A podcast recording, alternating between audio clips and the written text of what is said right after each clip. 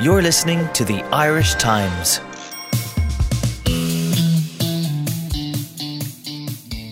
So there's a big event coming up in Japan, Pat. I think I've heard about this. Well, what? Why? What do you think I'm talking about? The Rugby World Cup. That's we see. That's where you're wrong. Go on. I'm talking about next year's Olympics. Ah. You're About- already excited, are you? Well, I mean, okay, there's a lot of sport over the weekend. There was an All Ireland football final. People may have heard of it. Yeah. I was there. Uh, there was uh, a rugby international Yeah. ahead of the aforementioned Rugby World Cup, and Gavin Cummins is going to be on in a while, bringing us some squad news. Uh, some Well, we're not- we're not allowed to call it squad We're not allowed news, to call yeah. it squad news. But what also happened over the weekend was a lot of stuff that's going to matter uh, next summer at the Olympics for Ireland. Mm. Um, there was uh, female boxers who did well. There was equestrian stuff that went very well, but there was amazing stuff going on for Ireland at the World Rowing Championships. Sanita Puspure won again, second year in a row. Uh, the great Paul O'Donovan Mm. won his fourth World Championship in a row Since the silver in the Olympics. since the silver in the it's Olympics. incredible. Like these people are insane. Mm. There is a there rowing is an insane sport to begin with. Um, I I remember writing about it years ago and thinking that everybody puts in effort into their sport. Not saying that, but the ratio of effort to recognition must be the lowest in rowing than it is in any other sport, because it, these people kill themselves. If you've ever seen rowers at the end of a race, Yeah. it's actually worth uh, tracking them if you ever are at a rowing event Mm. because they will literally almost collapse out of boats. Mm. They will have emptied every fiber of their being into into it. It's it's fascinating Mm. to watch. I don't. It's hugely impressive to watch as well. There's a brilliant uh, um, account on Twitter, uh, an Irish account, uh, a guy who follows essentially where um, Ireland's Olympic hopefuls are across their four years, and like he, he's the best. His name is his name is Dodge on Twitter, but he's say S E I Dodge, um, and he collates all this stuff uh, about you know he he's always he, he can more or less name an Irish Olympic team a year out, Right. uh, and he keeps track of what the hockey team need to do in their next game and all this sort of stuff. He went through the uh, rowing over the weekend and counted, made a medals table out of only the events that will happen at the Olympics. Ireland came second in that medal table Wow. behind New Zealand. New Zealand got four golds, two silvers, no bronze. Ireland got two golds, one silver. Germany, two golds, one bronze. China, two golds. Uh, Netherlands, one gold, three silver, two bronze. Like, purely on the basis of the weekend just gone, we're going to be spending a lot of mornings next summer watching rowing happening in Japan. Excellent. Good. Yeah, it's awesome. Yeah, because uh, Philip Doyle and Ronan Byrne got uh, a silver at the weekend, and they just needed a little bit more road, and they had gold. Uh, they were coming with every stride, or, or however you can, you phrase it pro- properly in rowing. I know you're not a rowing expert, Pat, but they don't row on the road. Oh, okay. It's water. Oh, It's water. But look, we'll find. Olympics are for learning I've, this I've stuff. plenty time. Plenty of time. we promise we will talk about these people more than we generally do because they deserve our recognition. Uh, first, of course, though, we will just stick with the big sports this this weekend. Yeah. Uh, and as I say, Gavin uh, Cummins is going to be in in a while. Uh, telling us about uh, the news that has leaked out about the Ireland uh, World Cup squad. But there's only one place to start, Pat. Um, I came out of Croke Park. Did I come out of it buzzing? No, I didn't. I come out, I come out of it in full dread of a of another extending my uh, working year by another two weeks. Um, but I thought it was uh, an enjoyable game. Uh, you didn't. well, I, that's slightly stretching it. I was just struck. You hated it, Pat. I'm telling the people that you hated it. I was just struck by the amount of people that were calling it a classic and a final for the ages, whereas this sounds like a very negative place to start. But I watched a game where, for the last 10 minutes, a team playing against 14 men failed to have a shot on goal, and where both teams got bad cases of white line fever, and and I, I thought the quality was lower than you'd hope, and a lot of the big players didn't fire. This is very true. Sean Moran is in this morning. How are you, Sean? Great, thanks. And Eamon Donoghue is with us. Hey, Uh, let's get into that then first, Sean. The, the the overall quality of the game. We can always be um, kind of uh, diverted by any draw almost because it's always thrilling. Never mind in an All Ireland final. Um, does that disguise the quality of it? Probably a little bit. I mean, any match where one team loses a man as early as Dublin did is bound to be distorted a, a little bit.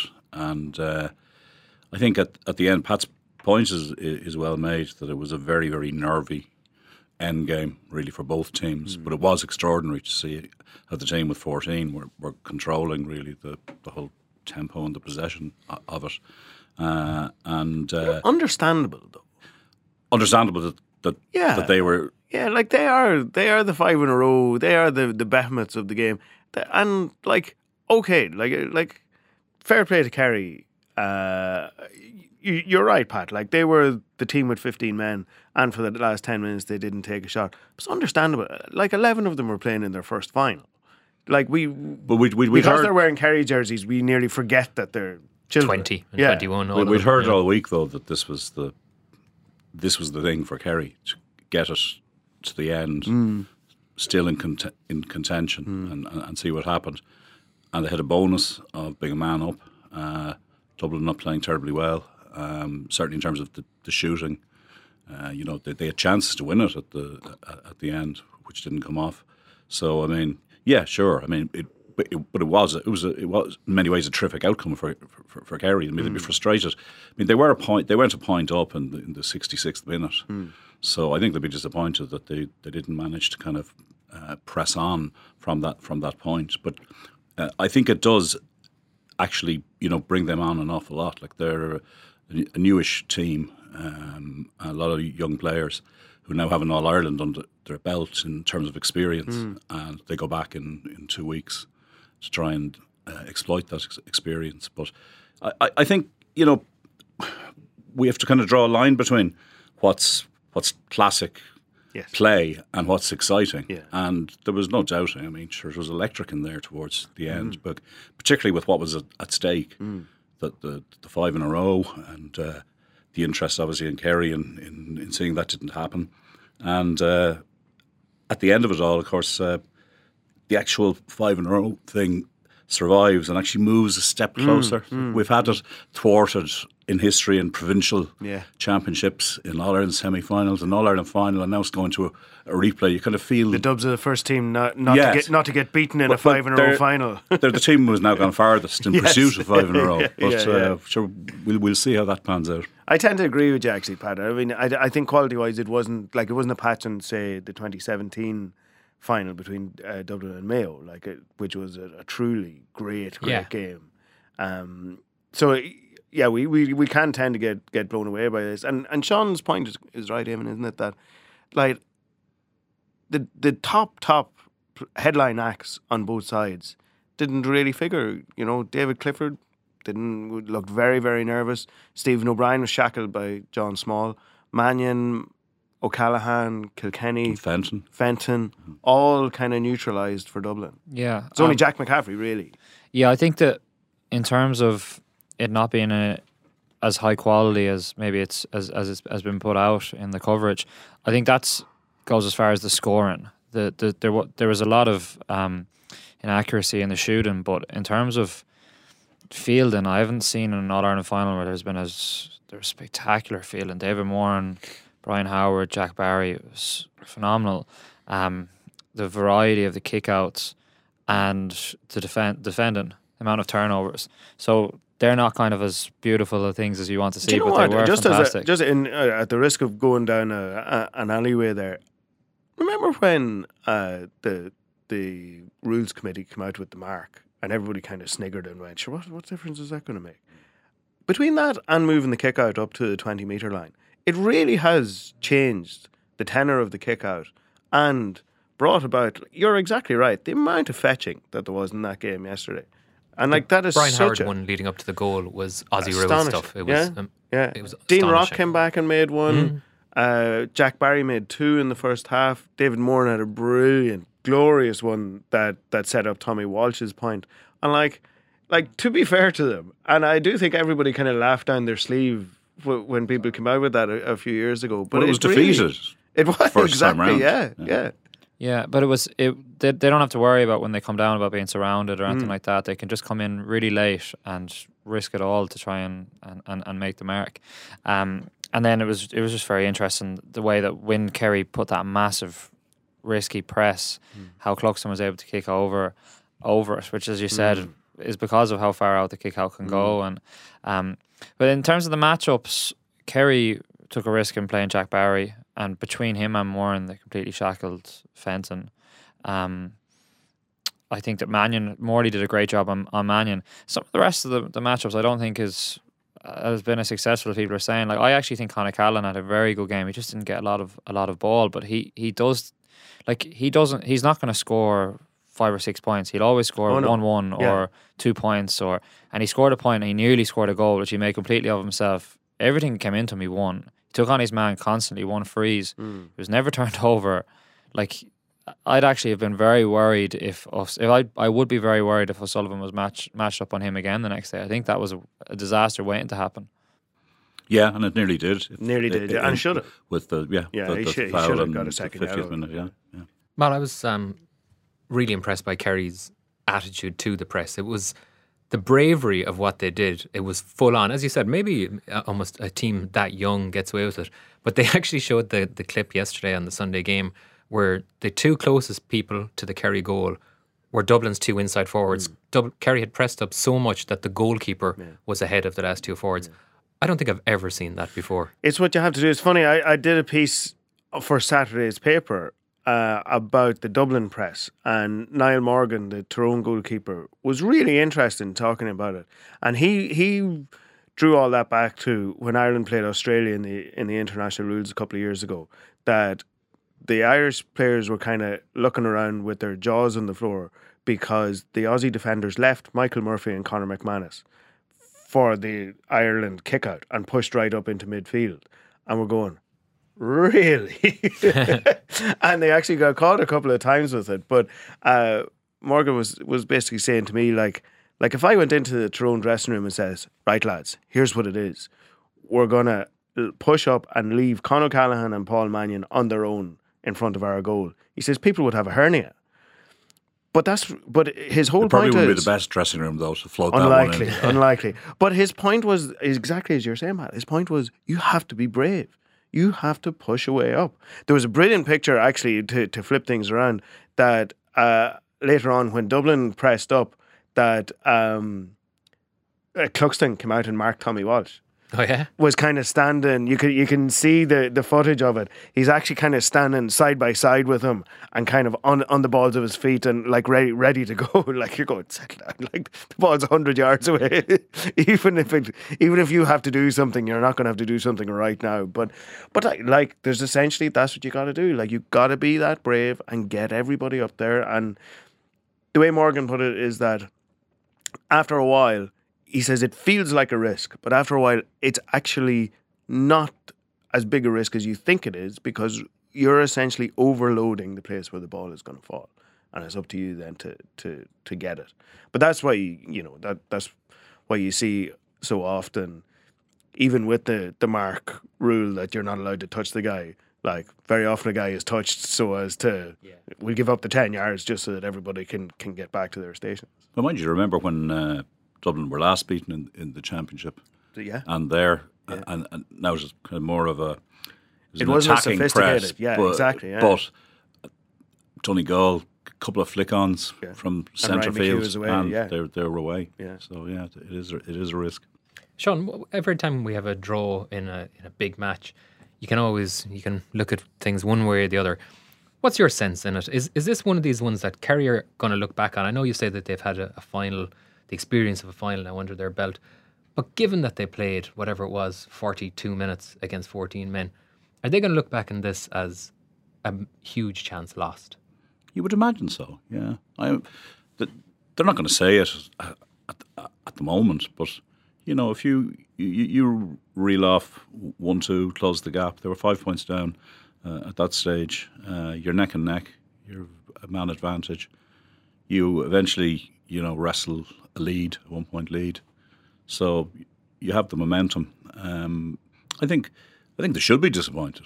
Uh, and but for the replay, the late Eugene McGee um, was the first person I saw formulating this as you know replay winners, team that learns most, and team with most room for improvement.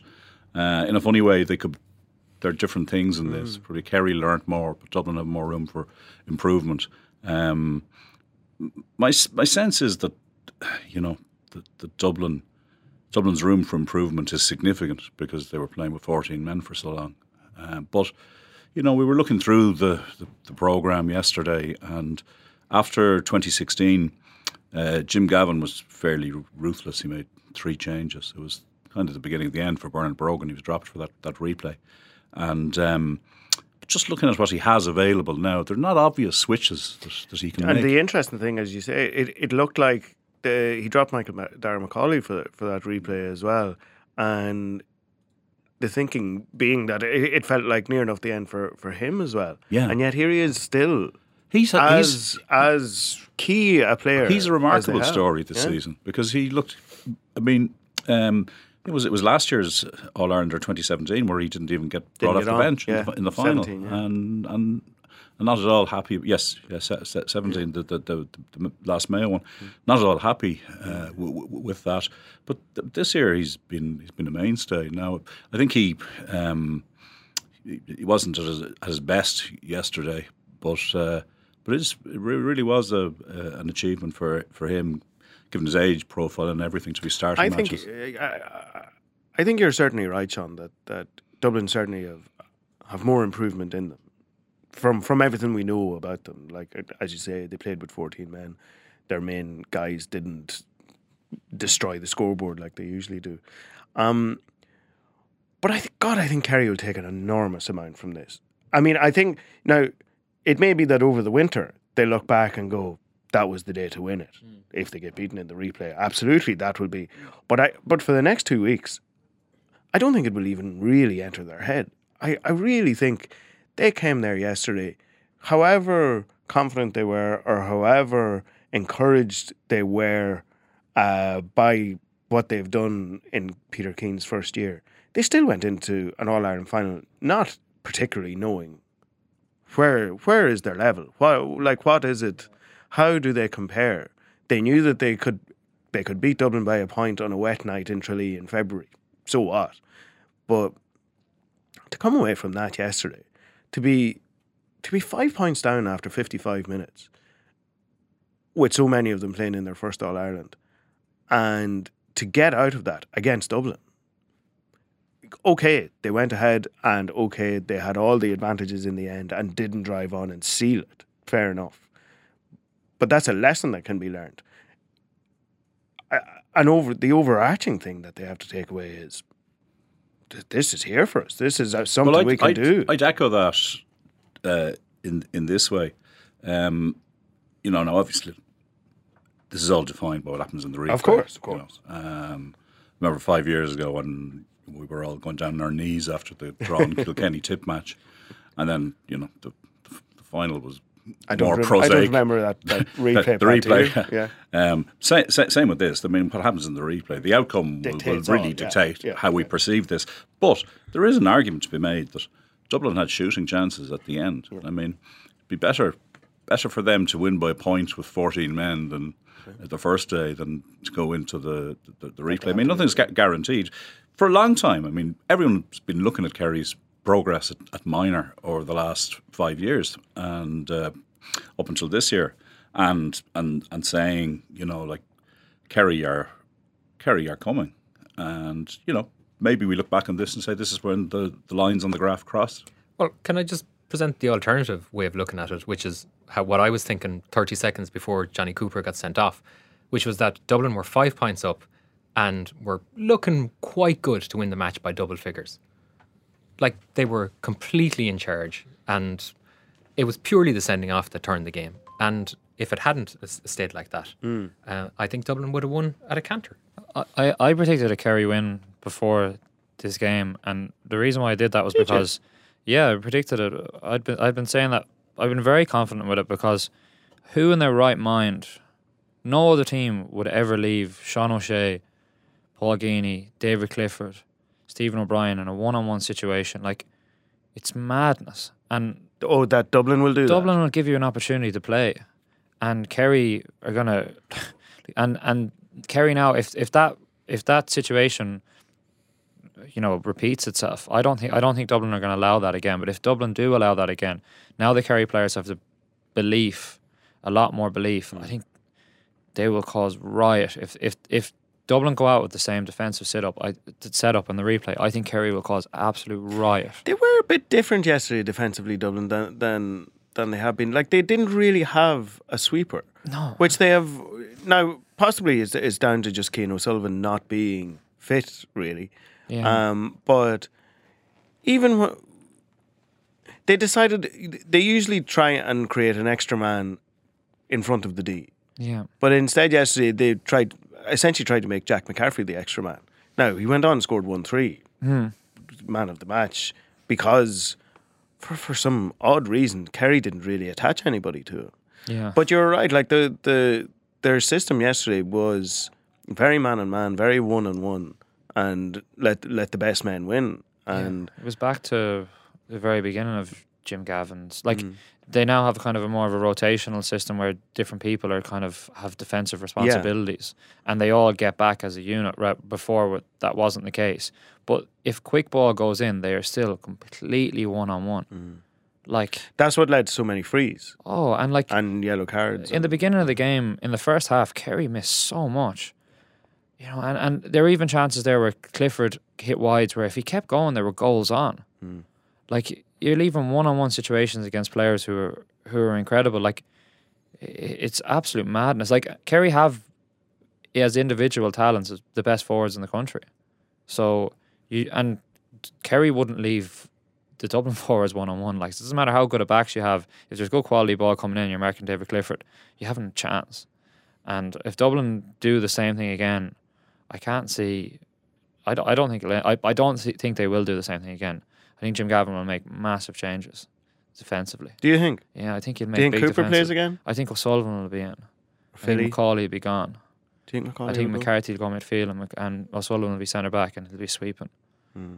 Like, But I think that the word around yesterday was that O'Sullivan wasn't fit yesterday, uh, and uh, it was very unusual that he didn't make an Come on, appearance. Paul. Yeah. Philly didn't come on either. No, um, and uh, It was an odd day on the line for Dublin, wasn't it? yeah, well, leaving leaving Cooper, Leaving uh, Cooper, leaving John. Small. John Small looked like a second yellow waiting to happen, and at one stage, Stephen O'Brien was coming through, and he he didn't didn't he didn't uh, go back to his his second nature and, and clock him. Uh, Yeah. and it led to Paul Murphy's goal chance that that Cluxton tipped onto the bar. The thing, yeah, and, and, and also I, I assumed because of everything and Small being on the yellow uh, that it was a tactical re- replacement. It was a blood substitution. blood sub- oh, he was- he was trying to get back on, yeah. He was looking to get back on.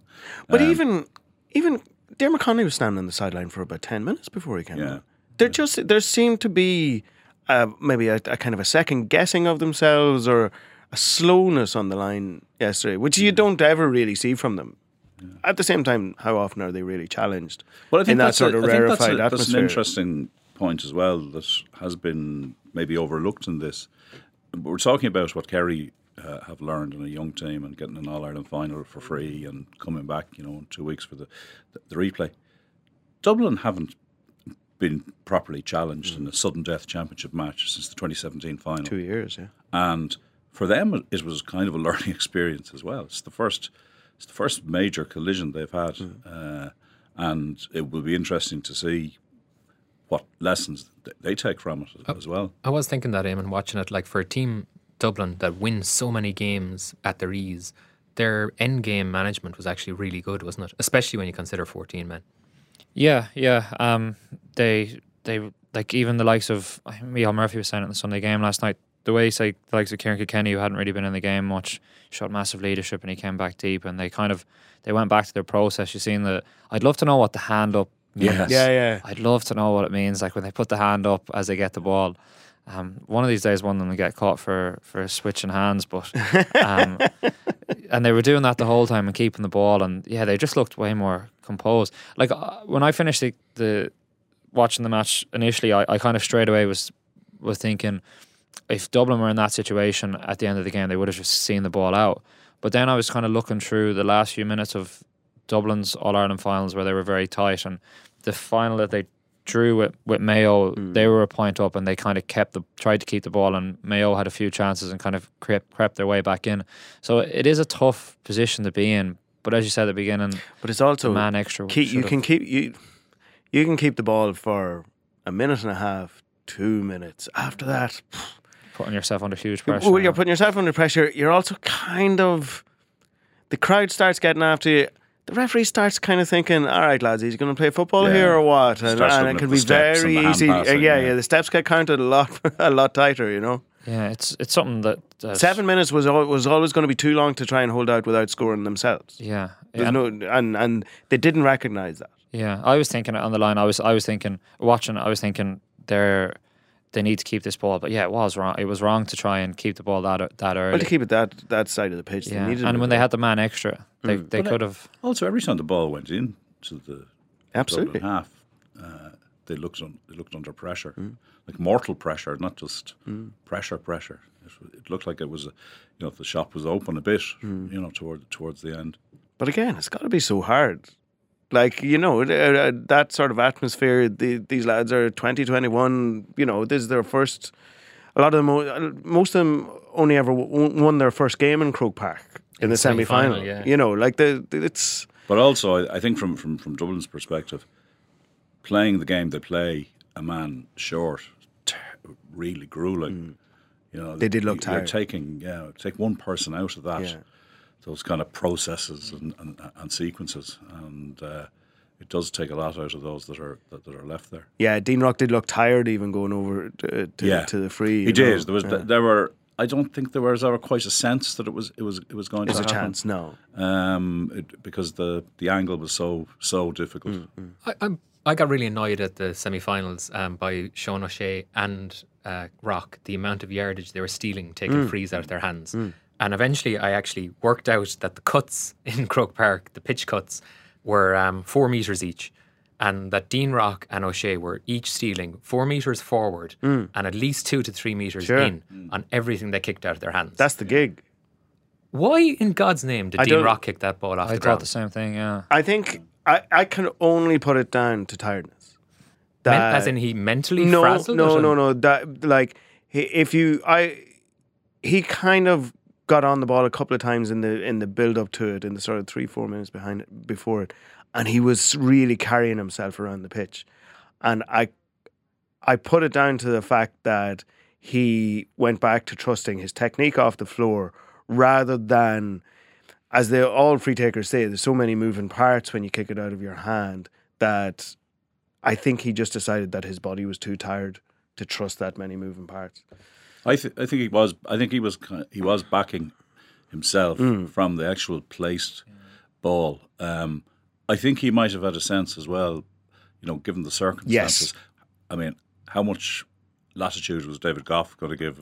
Well, you can be absolutely sure because there was a lot of uh, there was a few skirmishes around it. You can be absolutely sure every Kerry player was saying to Goff and the linesman, "Where is he taking it from? Come on, Yeah, ref, yeah, where yeah. is he taking it from?" And I'd say that fed into him kind of going, "Well." All I do here is steal two meters, and Gough throws it up in the air, and the game is over, and we missed our chance. might so be, that probably fed into him. might into be a it. too. bit a bit harsh on him, but like he's obviously an amazing free taker, and the fact that he can take them on the left footer's angle is, is incredible. But he doesn't score that many from he'd he, like I suppose Dublin don't don't take those on the, the risky the ones, thing. but he doesn't score that many outrageously long frees. But or- any other time in that game, he doesn't shoot. Them. yeah, like They, if- they farm that around. But I, um, I would have, if in a one-off shooting situation there, I would have thought Jim Connolly would have had a, a pop. If that was two years ago, Yeah, Connolly would have or Conor Conor demanded. Costello, Costello, but yeah. you Yeah. weren't really taking it off Dean Rock. Yeah, I My think- favorite thing that I saw last night, and, and this is, You know, you know when you when you hear a lot of opinions about a lot of games, you think you've heard it all. I saw somebody tweet last night that um, Croke Park is the only pitch in the country where uh, you, there's a bit of like a, a cinder track uh, just at the at the back of it, and Connolly would have had to start his run up there. Uh, so in any other pitch in the country, he would have had a longer run up. So Croke Park was a disadvantage to the Dubs. Yeah. which is hell of a way to look at it. anyway, uh, that will do us. We'll see everybody again in a couple of weeks. Um, we'll endeavour not to have you in here next Monday, but uh, we'll see how we get on. Thank you very much. Thanks. So, of course, it is an exciting day, Pat. Very exciting. Well, no, tell me why it's exciting, actually. Uh, yeah, as if you don't know. Uh, it is the day that the Ireland World Cup squad gets uh, submitted to World Rugby. Submitted but not announced. No, no, we find out about it in like 10 days or something like that. Isn't that right, Gavin Cummiskey? Yeah, well, it's out in the world. Everyone knows about it now, and we're going to be talking about it throughout the whole day. Uh, uh, Just before we go into the ins and outs of it, just talk me a little through the uh, manoeuvrings of our beloved and slightly paranoid Irish head coach here. World Rugby get the squad now, this afternoon, Monday. And to be clear, every other country has submitted and announced their squad at this I think everyone's done. There's one or two still um, um, wandering around, but um, the plan from the IRFU, from the Irish Rugby, is World Rugby get squad today. The players were cut, which is some significant ones, especially Dev Toner, are, are, are told. And then Schmidt sits on his hands. And not only will he, he, the plan is not to even talk about it on Thursday or after the game next Saturday, but just to release it with an email next Sunday. Like, that's just not going to hold, obviously, because every single question from now on is going to be about. Well, it was funny. I was talking to you at Croke Park yesterday about the the uh, orchestration of all of this, and you were telling me that so this is going to be uh, submitted tomorrow, uh, but there's no way that it doesn't leak out over the course of the rest of the week. It has leaked out about two or three hours before it has actually even been submitted. So you may as well tell us all the. Okay. The comings and goings. Let's go with the, the flashpoints first. Um, Dev Toner, it looks like, is not going to make it. So the locks will be James Ryan, Ian Henderson, who are going to be in charge of the line out, uh, Jean Kleyn, and Tadhg Beirne, which is. Is the toner call anything to do with the sighting or is this an injury? no, he hasn't been cited yet. And Dev Toner's had an ankle injury two separate times this season, came back injured again. It's the first time he's ever been injured I- can remember in his career. Um, so that slowed his march. Also, they had to make a decision. They wanted more dynamic players, but it always looked like it was going to be a Kleyn or or one of the back rowers would lose out or Tadhg Beirne. It kept looking like that Schmidt wouldn't go to Tadhg Beirne, but he really had to, you know. Um, that's a, still a major surprise because the line out has been it was the reason why they got absolutely walloped in Twickenham, and everyone's like, well, they go back to Toner for when you need structural security. Ian Henderson really didn't have a good day. Rory Best carried the brunt of it in Twickenham, but it was Ian Henderson whose responsibility was to call the line out. James Ryan came back in and instantly you could see him on defensive line outs telling people what to do and showing leadership and all that. But it still didn't look secure. It's still going to be the stick that everyone's going to beat Schmidt's Ireland if they don't do well. Decisions been made. Toner's gone, seemingly. Is Uh, James Ryan in charge of the lineout now? Henderson has been calling it. Schmidt tried to drop. Schmidt dropped Toner, I think it was 2016, 2017, and Henderson came in and called it, and that was supposed to be the process. And injury and just Toner's reliance over the years is, I mean, you kept going back to him, you know. Uh, Dev Toner should be noted. He's, his career's not over. He's 33, and he, but he has had, he has done wonders with his talents. Like, obviously, he's a hugely tall player and all that, but it's so a tough day for that guy.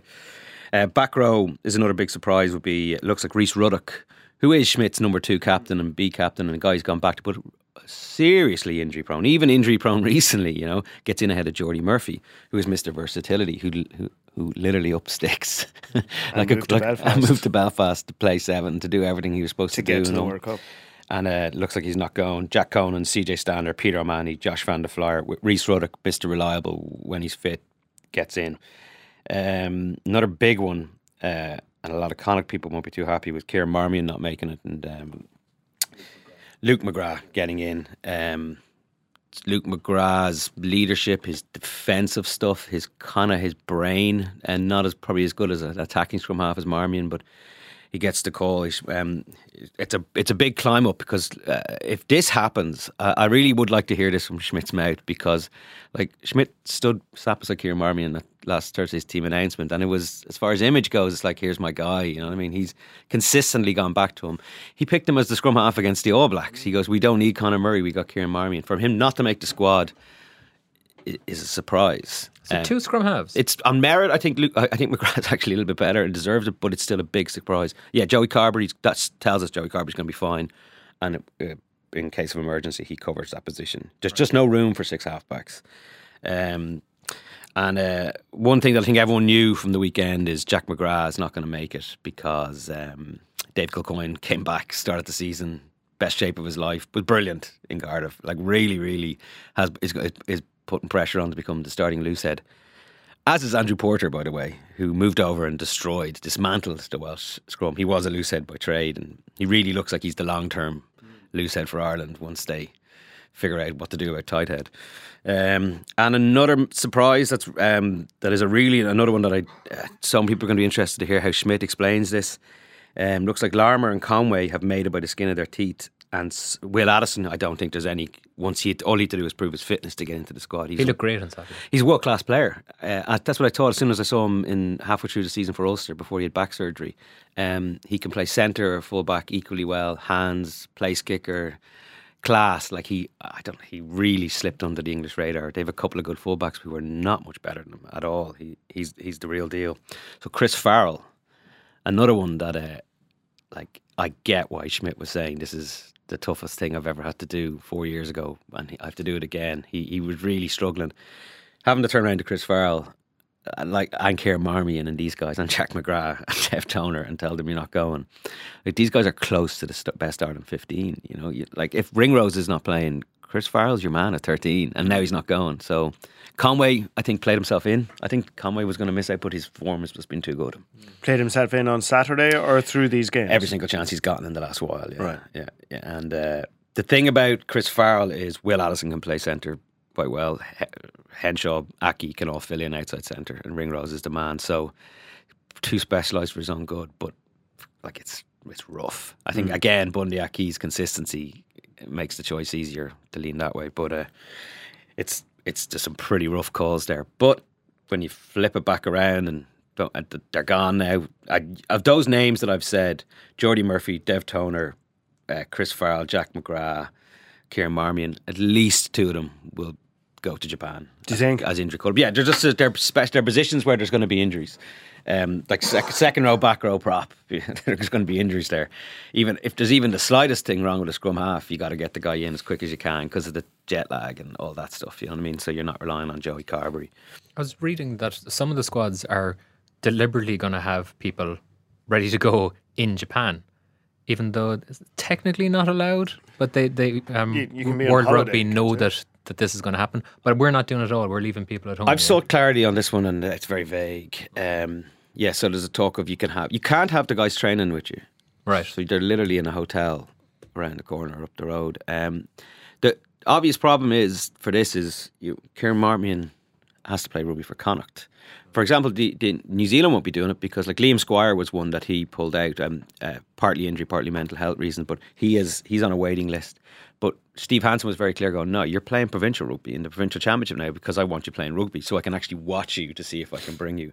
Same thing applies. You don't want a guy sitting in Tok. I don't think it's going to work. I don't think anyone's going to do it. Actually, maybe the Wallabies or maybe England, but no, you have to be playing rugby. So you're back in Connacht. You go back. You, John Cooney, Kieran Marmion, all these guys have been dropped. Um, Dev Toner, um, presumably he's fit. Actually, there could be injuries here that we just don't know about. But these guys need to be um, keeping the whole thing ticking along for when they are needed or called out. The Welsh squad was announced over the weekend, um, but I was particularly struck by how they did it. The uh, Welsh Rugby Union put together videos and sent the videos to the players that were included in the squad, wherein a, um, a representative of the players' local community club announced to them on the video that they were included in Wales World Cup squad, which is kind of nice and cute and, and all that. Copying the English though. Did they do that? The too? English did so they different things. So they'd pick a guy's mother, Yeah. and they'd pick a guy's first coach or teacher, or whatever, all the way through. It was it was quite touching. But Eddie Jones nipped it in the bud weeks ago. He was like, "Okay, here it is," and there's been no speculation. Why are we dragging this out to such a preposterous degree? Why are we seriously going to wait until next Sunday to officially announce that which players are in and which players aren't? This is how Joe Schmidt does business. I don't think people listening care about this. But like for example, Paul O'Connell's career ended on a pitch in Cardiff, and pretty much everyone could see that his World Cup was certainly over four years ago, as he was carried off.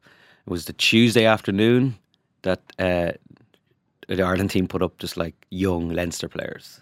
they didn't didn't let you near any Munster players, nothing. And it was like they just they, they don't like they give you the narrative that they want to give you, and it's normally a boring narrative. Hence, people end up going on kind of solo runs a lot of the time. He he prefers vacuums. That's just the way they do their business. Look, the opposite is Eddie Jones feeds the beast constantly. You know what I mean? And it that's backfired on him. So um, it's the unfortunately it's a little bit the Brian Cody, Jim Is Gavin, Joe be- Schmidt school of thought. Ah, but even beyond that, give Gavin, them as little as possible. Is it know? not going to be a bit weird when somebody asks them uh, in on Thursday or whenever uh, is Dev Toner in the running? It'll it'll the penny will drop on Thursday morning. If not if not by the end of today, they'll Yeah. realise that every question on Thursday at the team announcement is going to be about the squad. Mm. It has to be. Like your, the, media are just simply not doing their job if they ask a filler question about. So how do you think the Welsh are going to show up? You know, but no, it has to be about this. There's no other way. It's the only thing that people are interested in is finding out what the hell happened. How did Dev Toner go from being the centrepiece of the Ireland team? How did Marmion go from being the key member? Like tough as it all is, and it's great. In fairness, like Schmidt needs to get a lot of credit because over the years, consistently, you've seen so many coaches just name silly teams that just don't make sense because they get kind of lost in their own heads. Schmidt, as a, uh, selection stuff, has always been well, ninety percent of the time he's he's been really whip smart about how he how he promotes guys, how he gives people chances, and the way he does it is like you can see the excellence of his coaching from his team selections a lot of the time. M- A lot, most of it is common sense. So I'm sure there is lots of common sense reasons for these things, but I'd say we're going to have to wait for about four days to hear them. um, is there anybody, if we take this to be the squad, is there anybody that's lucky to be in it? Jordan Larmour. Now, again, a little bit harsh on him because as an attacking entity, he, he's just been fantastic for the last two years. And remember that try he scored as a kid? It was nearly two years ago down in Thomond Park when he just danced past everyone and out sprinted Simon Zebo. Um, defensively, Gordon D'Arcy's a good person to actually read on this. Is uh, he's a liability on the wing, and in actual fact, his first start for Ireland on the wing was in Twickenham. Yeah, so I was a bit surprised to see that. He started being a fullback. Um, he least so he has been struggling within the Schmidt system, and again, he's a bit of a free bird kind of a guy anyway. But his talent is so good, they just want to bring him, and you, you can understand that. But yeah, he's lucky. Yeah, I think he's lucky because because you're cutting you're cutting Chris Farrell essentially. But again, as I explained, because there's a bit of a balance with what Will Addison does, Larmour survives. Anyone else? No, everyone else is kind of everyone else is kind of on merit. Like um, Klein even?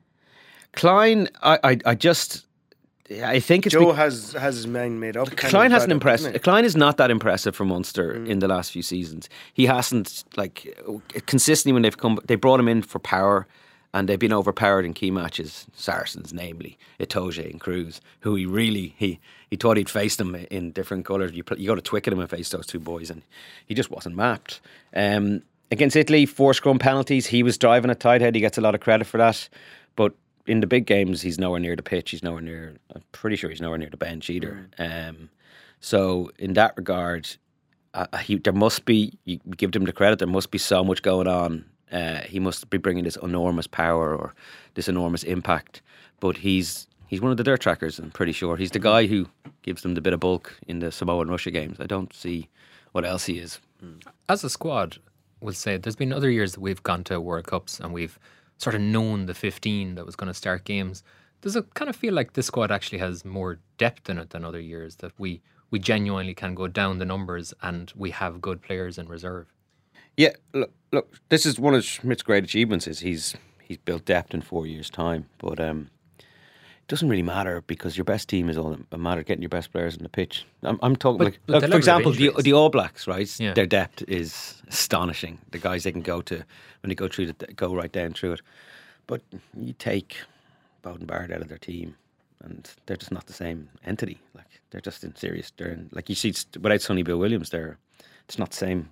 They're not the All Blacks that you expect, you know. So yeah, he's got depth in every position. Like okay, Jack Carty's performance on the weekend show is is proof of the whole thing. But Jack Carty was he's really looked like he's grown into it, and he's and it was his 27th birthday, and he, he played well, and, he, and he's had a great couple of years, and he's passed out Ross Byrne and all that, but he's putting zero pressure on Sexton for the, for the jersey. It's just in case of emergency, we know the guy's going to go well, and he's been exposed, but it doesn't, it doesn't matter when it comes to. Again, I met I with a friend of mine uh, on, over the weekend, and who's played professional rugby, and he, he was just he was like, look, people need to calm down. I just don't see how we get past the quarterfinals. We this is our limit. Um, it's a surprise. I pretty much of meet the cop on a bit. Yeah, like, yeah. but I, I was like, okay. You don't need to talk to those people, Gavin. You Yeah, can no, just walk away. I'm not. I went off in a huff, but like, it's uh, you, you you get where it's coming from. I, I think the, the the the general public's opinion has been uh, dampened by mainly by Twickenham, but uh, there's still lots of good things in this squad. There's still lots to be uh, lots to be confident about. You know, What sort of team do we think plays on Saturday against Wales? at full strength. Full strength. I think that both I think, sides. I think Gatland and Schmidt made an agreement even on the minutes of subs right. on the weekend, so I think they'll do it again. Hence, you saw Rory Best and the lads piling in. Uh, Rory Best needs a little bit of a hat tip. I think he made 12 tackles. He certainly, Made more tackles than his 30 minutes on the pitch than any Welsh player. yeah, yeah. So he, he got stuck in. Fair play to him. He'll um, he'll go to the World Cup as the Ireland captain and the starting hooker, but uh, well, not. I can see that changing as the as the uh, pools develop. Like Noss Scannell did okay, um, but so the team won't be full full strength because they mightn't start James Ryan again. They mightn't go with Henderson again, so they might change up the second row. Um, which would be very interesting if they picked Dev Toner or something like Oh, that. God. Would But- they do that to him? well, England have done it. England have named their squad and have, have kept three lads because they had to use them because you essentially more than anything else you don't want to get players injured. Yeah. So like if somebody anyone has even a nickel, That would be rough. yeah, could happen. Could Throw happen. Dev.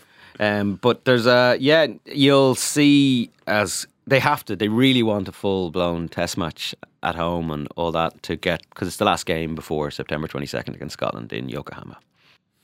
Indeed. Well, we have plenty of time to panic and worry as we go along. And we will. And we will. Uh, thank you, Gavin. No worries. Thanks to Sean and Eamon who were in earlier. Thanks, Pat. Thanks, Mott. Thanks, Declan and Jenny behind the glass.